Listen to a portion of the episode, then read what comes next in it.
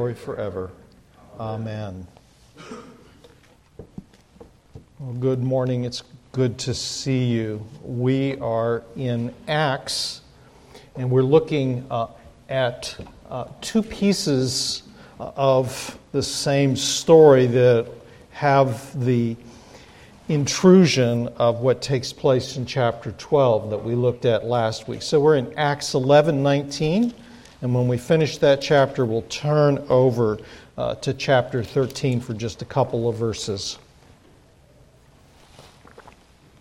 If you would, please, would you stand for the reading of Scripture?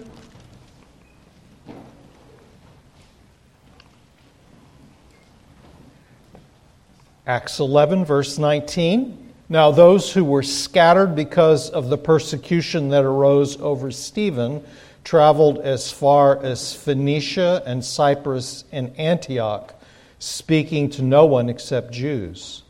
But there were some of them, men of Cyprus and Cyrene, who, on coming to Antioch, spoke to the Hellenists, also preaching the Lord Jesus. And the hand of the Lord was with them, and a great number who believed turned to the Lord. The report of this came to the ears of the church in Jerusalem, and they sent Barnabas to Antioch. When he came and saw the grace of God, he was glad, and he exhorted them all to remain faithful to the Lord with steadfast purpose. For he was a good man, full of the Holy Spirit and of faith, and a great many people were added to the Lord. So Barnabas uh, went to Tarsus to look for Saul.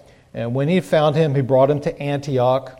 For a whole year they met together with the church and taught a great many people. And in Antioch, the disciples were first called Christians.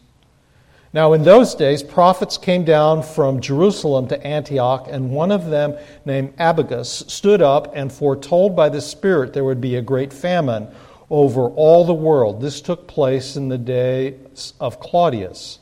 So the disciples determined, everyone according to his ability, to send relief to the brothers living in Judea. And they did so, sending it to the elders by the hands of Barnabas and Saul. And then, chapter 13. I'm actually going to take the last verse of chapter 12.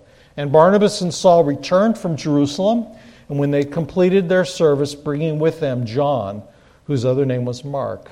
Now, there were in the church at Antioch prophets and teachers Barnabas, Simeon, who was called Niger, Lucius of Cyrene, Manaen, the member of the court of Herod the Tetrarch, and Saul. And while they were worshiping the Lord in fasting, the Holy Spirit said, Set apart for me Barnabas and Saul for the work to which I've called them. And then, after fasting and prayer, they laid their hands on them and sent them off. O gracious Holy Spirit, be pleased to enlighten our hearts and minds. Speak tenderly to us, we pray, through Christ our Lord. Amen. Amen. You may take your seats.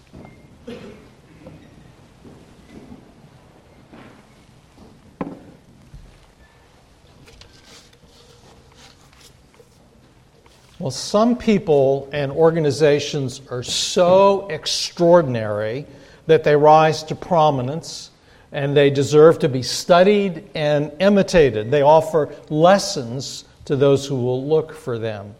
Now, this is March, and for fans of college basketball, this is the capstone of the season. And even if you don't follow basketball and don't have a bracket, you can admire the skill, the teamwork, the athleticism, uh, that's on display.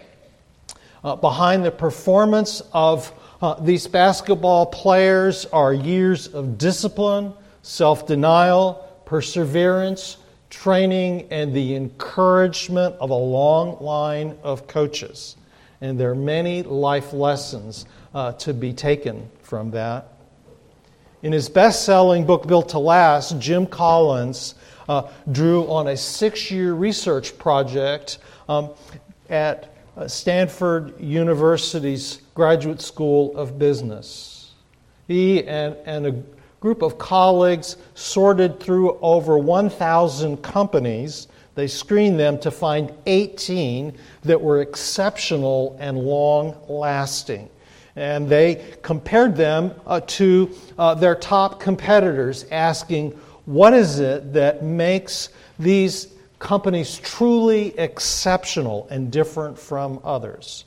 Well, Luke's doing something like that here as he invites us to consider this exceptional individual, Barnabas, and an exceptional church. And what's said here uh, has application to every church, even if they don't occupy the place in history that the church of Antioch does. Antioch would become the center of the church's global mission. Jesus uses this church to set into motion the movement that we call today Christianity. It's a movement that took on the Roman Empire, that shaped the foundation of Western civilization, and is present in almost every nation on earth. This is the great thing that Jesus is doing, not just in our text, but the rest of Acts. This is what we're going to see unfolding this movement of God uh, to bring the gospel to the nations. And if you're here today and you're looking uh, from the outside in at Christianity, you'll see some of the marks of a healthy, dynamic church. And hear something of what Christ offers in the gospel. And if you're here as a member or a friend of the congregation, this text sets out a yardstick to take the measure of our congregation. Uh, there are practical and concrete guidance as to how to be a stronger and healthier church. But before uh, we look at that, we need to, well, face some objections to the very idea that there should be missions at all. Haven't we grown beyond all this? Isn't religion about to disappear? Don't all religions offer, well, equally valid ways to God? And isn't it arrogant for anyone to claim that they're right? Aren't all missionaries really just arrogant? Well, it may be that this is your question. A lot of people outside the church have this question, and increasingly people within it uh, do. Let me dispel the first uh, issue. Religion is not about to disappear on planet Earth. It's true that uh, there is uh, an increasing number of people uh, who find organized religion not to their uh, suiting. But uh, in addition to the world's great religions, such as Islam and Buddhism and, and uh, Judaism, there are thousands of religions, and hundreds are born every uh, year. there is an, in, quenchable, insatiable appetite within human beings to connect to something larger than themselves, to find meaning and purpose outside of themselves, to turn to some form of spirituality. And part of the reason that there's so many uh, religions being uh, born each year is that people are reaching out and taking pieces here and there and this idea and blending it together. And many, many people have their own designer religion, their own personal uh, religion that doesn't fit in with any of the major religions. Now, it's easy from a distance to think that all religions teach the same thing. But up close, if you examine what they teach about what is God like, uh, what's wrong, how do you fix what's wrong, what does it mean to be human, well, they give distinctive answers. And many of these answers are mutually exclusive and incompatible. To say they're all alike is like saying that the world is monochrome. It's just a denial of the spectrum of visible light. Is it really arrogant to say that blue is not yellow? Now, it is true, it's sadly true, that some Christians are arrogant and they speak in a condescending, condescending manner to people. But it's not arrogant to hold that there are some things that are true and insisting that, uh, that their being true really makes a difference. Wishing that red were green doesn't make it so. And acting like it is at a busy intersection can have terrible consequences. Now, Luke tells the story of an extraordinary church in a series of brief scenes. There are five of them, and I'm not going to speak an equal amount of time on each of the five of them. And we really only can look at a few of the lessons that are contained uh, with them. The first scene is in chapter 11, it's verses 19 to 21. If you have a Bible, you might find it uh, helpful to follow along closely. It begins with what seemed like a disaster. Stephen, who is a rising star in the early church, is charged with blasphemy and then stoned to death by an angry mob. The next day, pent up anger and resentment uh, became widespread, and the church was scattered.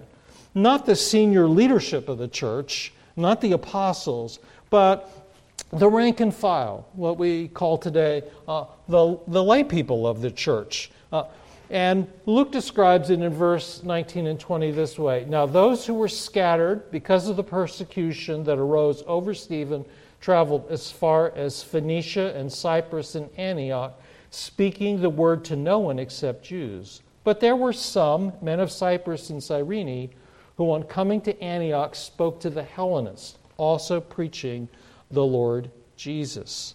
Uh, as they went, they gossiped the gospel to others. Some spoke only to Jews, but others from the island of Cyprus and from an area of North Africa went to Antioch. Now, Antioch was the third largest city in the Roman world.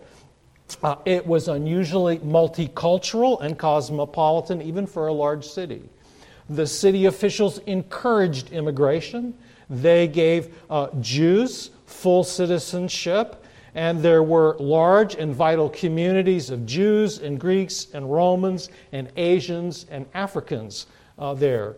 It's what we'd call today a world class city. Think London or New York or Singapore. It was urban, it was multicultural, uh, people rubbed up against each other, they were very tolerant of, of one another and, and new ideas. Now, these unnamed Christians did what no one had considered doing before. They broadly began to proclaim the gospel to people who were not Jewish, either by birth or by religion. In fact, the ESV makes a special note uh, to clarify this use of that uh, word. This was a bold innovation which enjoyed God's favor and approval, and the hand of the Lord was with them and a great number who believed turned to the Lord. Now, these men had not embraced the view of evangelism that was held in the church of Jerusalem. These unnamed people who were discerning and thoughtful and forward looking pioneers had absorbed what Jesus and Stephen had taught that keeping kosher and the temple were now irrelevant because of what Jesus had done and that there are no sacred places uh, for uh, Christians, and Christianity doesn't require, Jesus doesn't ask people to give up their language or culture to follow him. And if we desire to be more effective and see a greater response in the gospel, then we're going to need to develop into a church full of lay evangelists. For that to happen, we're going to have to leave the comfortable nest we're in. Uh, for some of us, that means we're going to have to meet and people that we've never met before. For others of you, it may be that you need to deepen some acquaintances into real friendships so that you get to know a person well enough that the deeper things of life can be talked about. We need bold action based on theologically rooted innovation innovation that gave rise, in this instance, uh, to crossing cultures. They crossed cultures. You see, what they did that was innovative here, besides going to different people, is they articulated the gospel in a new way. Not Jesus, the hope of Israel, but Jesus as Lord.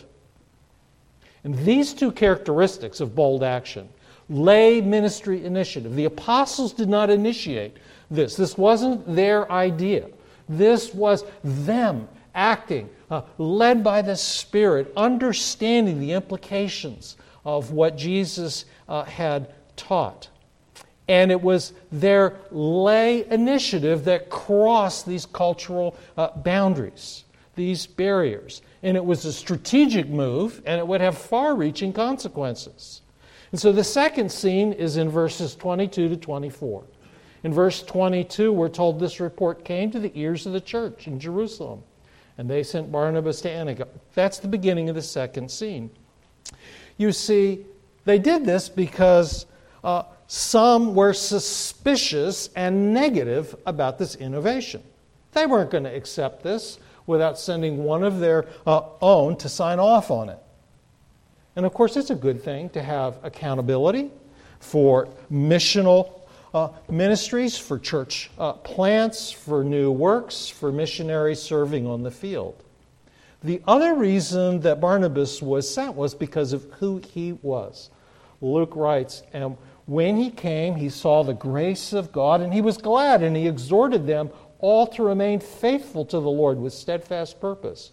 For he was a good man, full of the Holy Spirit and of faith, and a great many people were added to the Lord. Now, Barnabas is discerning. You see, he discerns God's grace.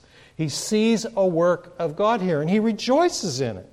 He recognizes God's fingerprints, and he's an encourager of what he sees. He encourages these people. Barnabas saw a real work of God. Now, if he'd been a narrow minded man, he easily could have turned the church away from this new form of gospel communication and mission. Know, might have split the church right then and there. There might have ended up being two churches, but an all wise God arranged for Barnabas to go, a generous and wise man. And he exhorts these new believers. Now, that may sound a bit more confrontational than it actually is, because he spoke to their hearts in a way that engendered loyalty to God and steadfastness as they undoubtedly faced the hardships that come in following Christ. And so there's a couple of leadership lessons here to note. Um, and one of them is this that to be a leader, in fact, to lead well, is less about your skill set, about your gifts, about your abilities, and it's far more about who you are. It's about being a person of integrity. There being a correspondence between who you are in public and who you are in private. These should not be two different uh, people. You shouldn't seem to be one kind of person in public and, in fact, a very different kind of person uh, in uh, actuality. And you see, the reason why that's so important, it's Barnabas' character, his integrity that people find attractive, and so they follow him. They listen uh, to him. They benefit uh, from his leadership. And this is true. It doesn't matter if it's at home with children, or at school, or at work, or at church. Now, it doesn't mean that you have to achieve some sort of, well, almost uh, amazing level of Christ likeness to be a person of integrity. No, people of integrity are honest about, well, I don't measure up in this area. I still need the transforming grace of Christ here. I'm still a work in progress. It's, it's that honesty that they're not hiding, that they recognize they need to continue to come to Christ uh, for uh, grace. The other lesson is that Barnabas knows his limitations. He realizes that there's more work here than he can do on his own. And he doesn't build this ministry around himself. He travels about 100 miles north to get Saul, or the Apostle Paul as we know him. This man whose background he, he knew uh, that he was raised in a Roman city, that he was immersed in Greek culture, he was very knowledgeable in the scriptures, meant that he was ideally suited to participate alongside of him. And Barnabas wasn't threatened by him. Even though he probably knew that Saul's gifts were greater than his own. You see, godly leaders encourage ministry in others, they invest in others. They create ways to involve them in ministry so they would experience it. They mentor and uh, coach and help develop their potential. And this is so needed today. It's needed in the church. Officers, especially in a church, should take responsibility to do this, not just so that there are more officers, people to replace them, uh, but so that there would be small group leaders. In fact, every small group leader should have an assistant leader or two that they're raising up, that they're giving opportunities uh, to develop and grow. There's a need in the church of people who will uh, lead with their administrative gifts in area of ministry, like Judy does uh, for nursery. And innovative ministry that impacts a community will require still more leaders. And actually, just about everybody would benefit from having a mentor or a coach in their lives. Husbands and wives need mentors, especially in the early days of their marriage, but sometimes in the middle years too, because sometimes the things that didn't get dealt with in the early years surface and they have more of a bite later on. Uh, parents need mentors and coaches to navigate the responsibilities of raising children through every stage. No one has enough wisdom to do that well on their own. Students need uh, mentors all the way through young adulthood. I had a group of people who invested in me over uh, the years. And like Barnabas uh, uh in his relation to Saul, they believed in me. He believed in Saul. He encouraged me, went and got him here. And I had a whole group of people uh, that encouraged me. In fact, I still have a coach and a mentor uh, today. And they offer encouragement, courage, support. I am a far better pastor than I would have been uh, without them. The third scene is this it's in ver- it starts in verse uh, 26. And it's easy to miss and not catch what's happening here. And when, they fa- when he found uh, Saul, he brought him to Antioch. For a whole year, they met with the church and taught a great many people. And in Antioch, the disciples were first called Christians. In other words, this group of lay evangelists with the strengthening ministry of Barnabas and Saul become a movement that's noticed in this city. Their distinctive lifestyles impact the entire uh, city. A movement is born here. They gave them the name Christian. Christians didn't choose that name. In fact, Christians won't use this name until about 60 years later to describe themselves. It's a pejorative. It wasn't a nice thing, but it labeled those people. Those people. There's another group of people now here in Antioch. And the reason they got labeled this way is they led a distinctive lifestyle. And they led a distinctive lifestyle, not just because they had faith in Christ, but because Barnabas and Saul invested in them in life on life ministry. They discipled them in a life on life way. Uh, Paul writes about uh, this. He describes what this is like in his letter to the Thessalonians in the second chapter. And he describes it, and you can uh, look at this later, but let me just read a couple verses here. He writes Nor did we seek glory from people, but we were gentle among you, like a nursing mother taking care of his own children. And so, being affectionately desirous for you, we were ready to share with you not only the gospel of God, but our own selves, because you've been very dear to us. And he goes on and adds, And you are witnesses, and God also, how holy and righteous and blameless our conduct toward you believers. For you know how, like a father with his children, we exhorted each of you and encouraged you and charged you to walk in a manner worthy of God who calls you into his own kingdom. In other words, Barnabas and Saul modeled for uh, these new believers what it looked like to follow uh, Christ. They invited people into their lives. They didn't just talk to them It was more than that. It wasn't just about making sure that they understood uh, certain things uh, were uh, true. They shaped their lives by their life contact with each other. In our small group ministries, one of the places, one of the ways, it's not the only way, but it's one of the ways that that can take uh, place. But it takes intentionality so that when you meet, it's not just a social time where you're really seeking to share your life in such a way with each other that you influence each other, you help each other understand a little bit better what it means to follow Christ. The fourth scene is unfolded in chapter 13, and so is the fifth. The fourth scene is just this little verse, the first verse.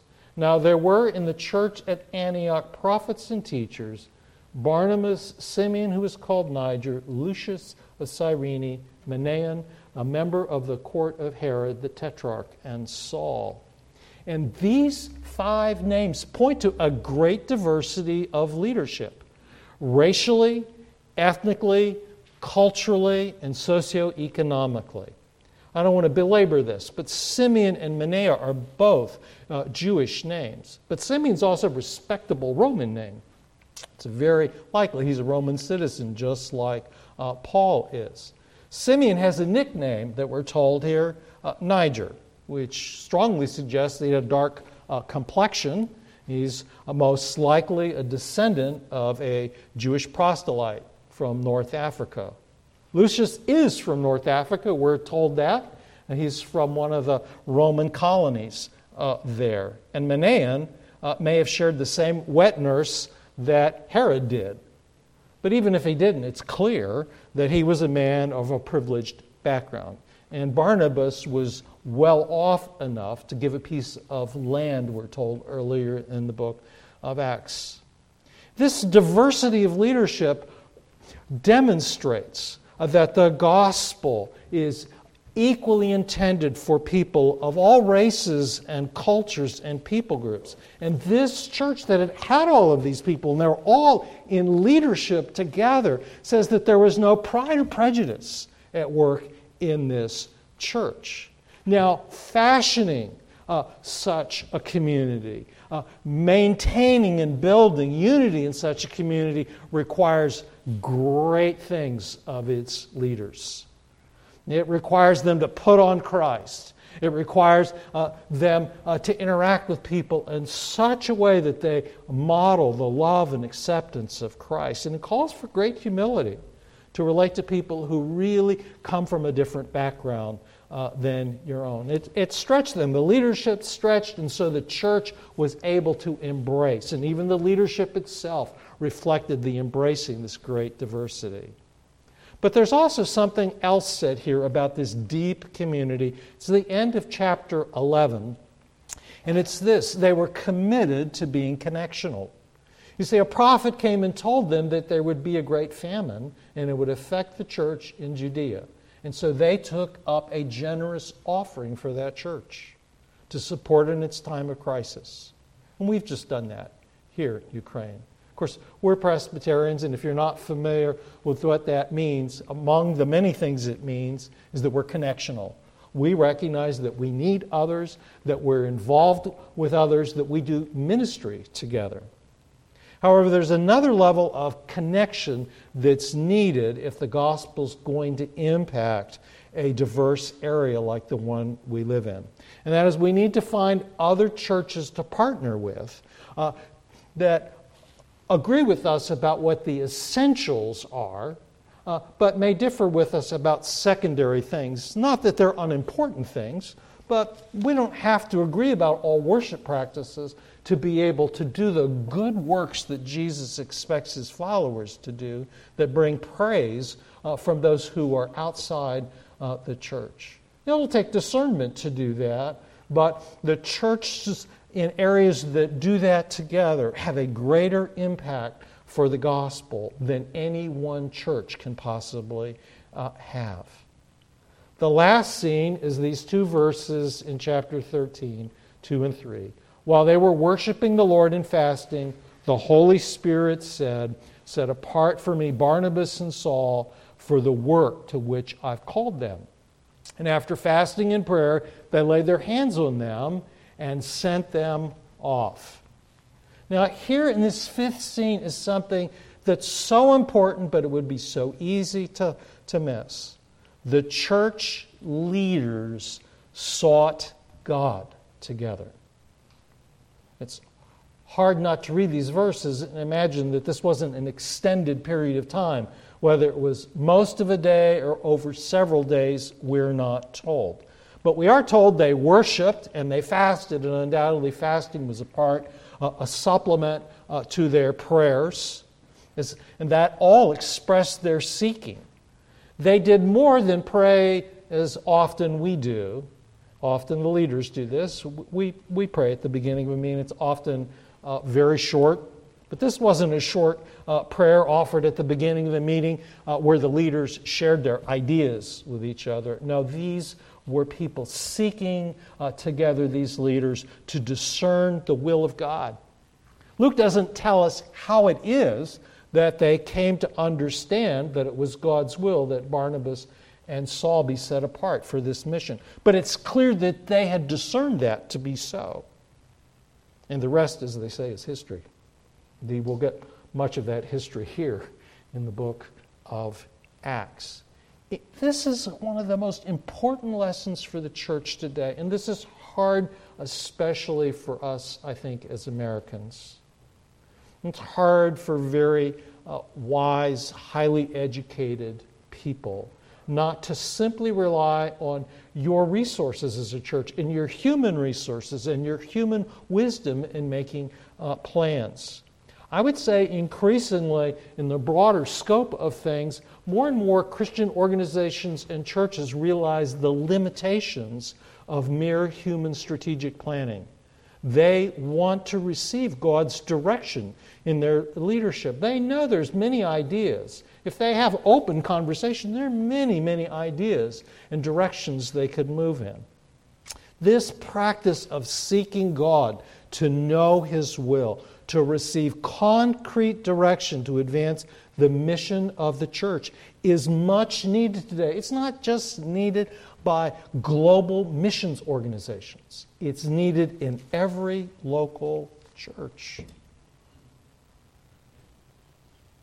Let me recap very quickly. Here we have this extraordinary church.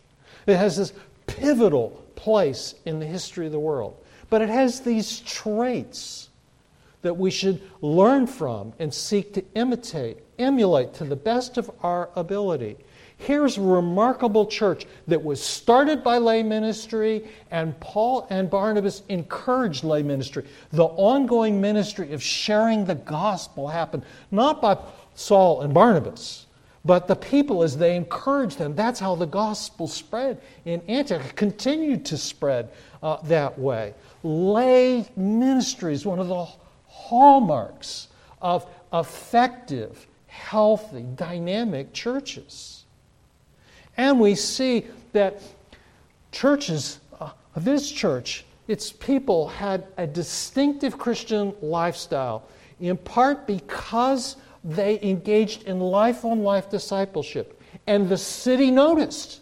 These people didn't look just like everybody else. They were distinctive, and so they got called a name. They were labeled. And they had deep community that overcame barriers, the barriers that normally divide people, and uh, they were in connection with others. They saw themselves, you see, as a part of a larger uh, movement, and they practiced group discernment. Oh, how every church I've ever served needs to grow in these things. No church I've ever served has arrived in this. And uh, at the end of the service, I'm going to ask you to pray for the meetings the officers and the transition team are having uh, this coming weekend. Um, we need to pray uh, that the Lord would be pleased to speak deeply. It wouldn't just be communication mind to mind, but that we'd be truly in tune with the Holy Spirit and His will for the church. And in this remarkable person, Barnabas, there's one thing I want to draw your attention to. Barnabas is introduced as the son of encouragement. This is a beautiful word. Encouragement is not discipling and teaching, it's not the same as evangelism. It is affirming, confirming, supporting, coaching, and cheering. Without encouragement, a church, we, you and I, we'll never uh, do the work Christ has called us to of evangelism or discipleship. Encouragement comes from a Greek word that means to come alongside of. It means to come near, to identify closely with somebody. It means to build their confidence, uh, to create endurance in another person. It's not get going, you know, do what I've done. No, an encourager uh, comes along a person, gets into their shoes, understands where they are, what they're thinking, what they're feeling, what they're experiencing.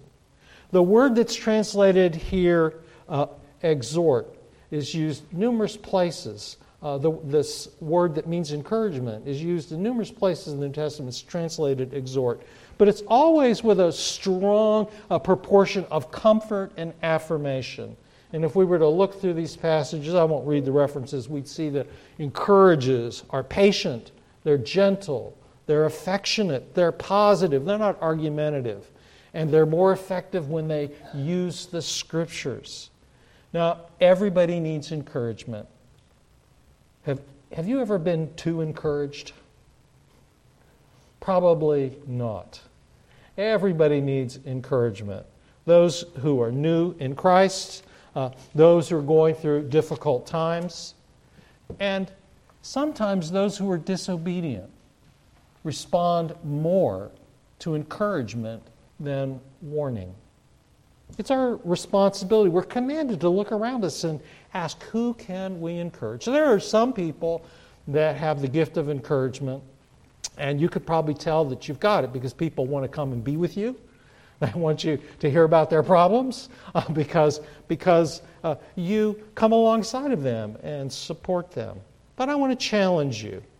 Who is it that's in your sphere of influence that needs encouragement, that you could offer some word of encouragement to? I know I didn't grow up with encouragement. So I've had to learn, just learn. But you can learn. You'll never maybe be a master. I'll never be masterful. But you can learn to, to uh, encourage people, to see and affirm them, and come alongside of them. And not always have all the answers for them when they're in distress. Just let them know you're there. Just being there uh, for people in times of difficulty uh, is so important. Just being a friend uh, with people. Some people have such long term challenges and hardships in their lives. They don't want to talk about those anymore.